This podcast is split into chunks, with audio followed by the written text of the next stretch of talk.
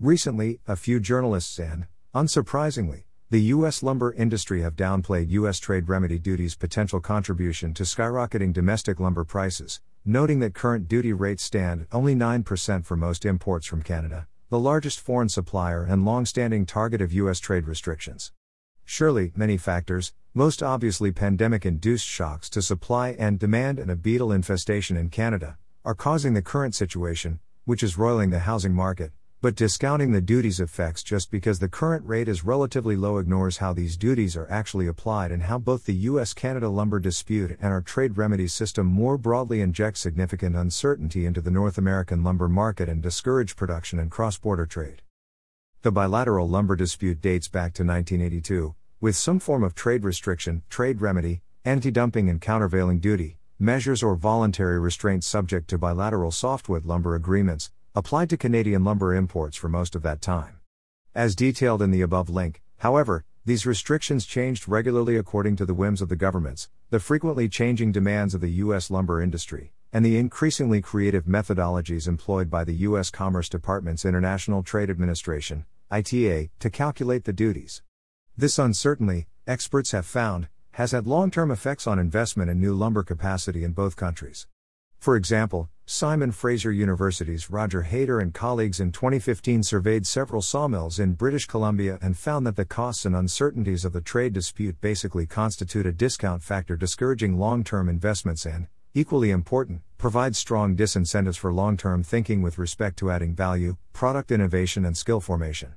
They further found that the dispute encouraged producers to diversify away from the U.S. market and to buy up American sawmills to avoid the aforementioned costs and uncertainties.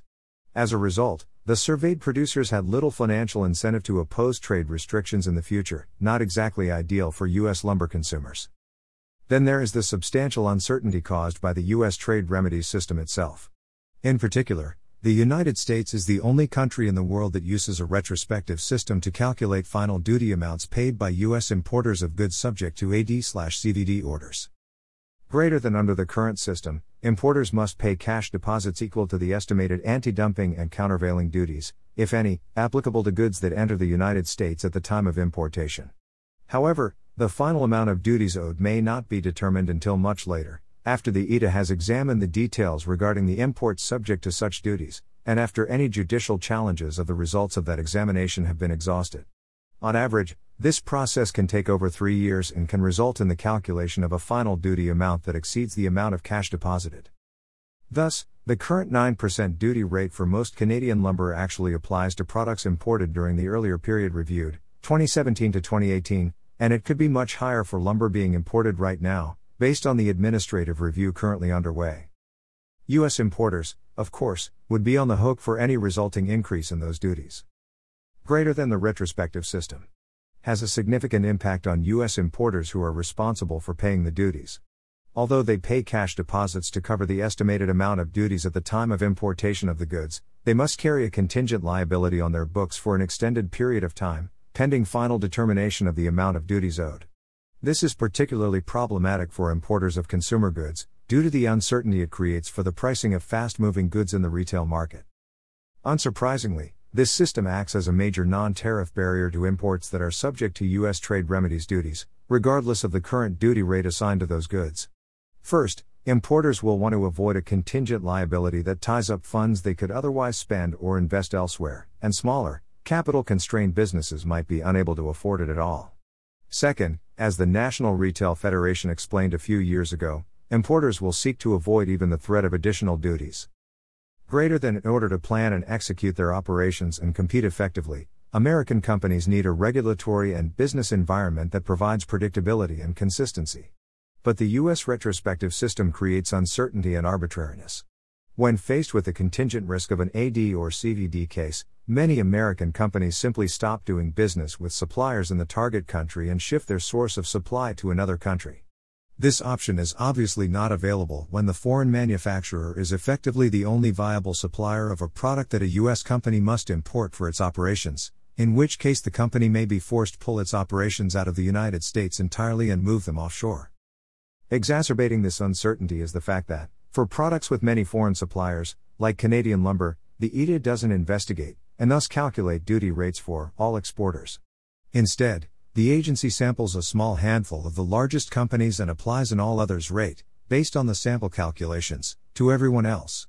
As such, smaller foreign producers, and their U.S. buyers, have essentially no control over the duty rates that are eventually applied to the products at issue, again, retrospectively. This is especially problematic given that, as my colleague Simon Lester and I discussed recently, the ETA has been increasingly finding creative ways to jack up duty rates during administrative reviews. As the NRF notes above, this uncertain and arbitrary process leaves U.S. importers with a few options, none of them good for domestic supplies or prices, and thus U.S. consumers. This includes 1. Avoiding the targeted country altogether and just paying more for alternative supplies, for example, in the United States or an untariffed country. 2. Leaving the U.S. market entirely, or 3. Sticking with the targeted country and simply passing on any higher costs, duties paid, legal and monitoring fees, contingent liabilities, etc. to American consumers. The system is good for one group, however, the domestic companies that benefit from these non tariff barriers and therefore lobby to maintain them. Is all of this the biggest cause of the current lumber mess in the United States? Almost certainly not.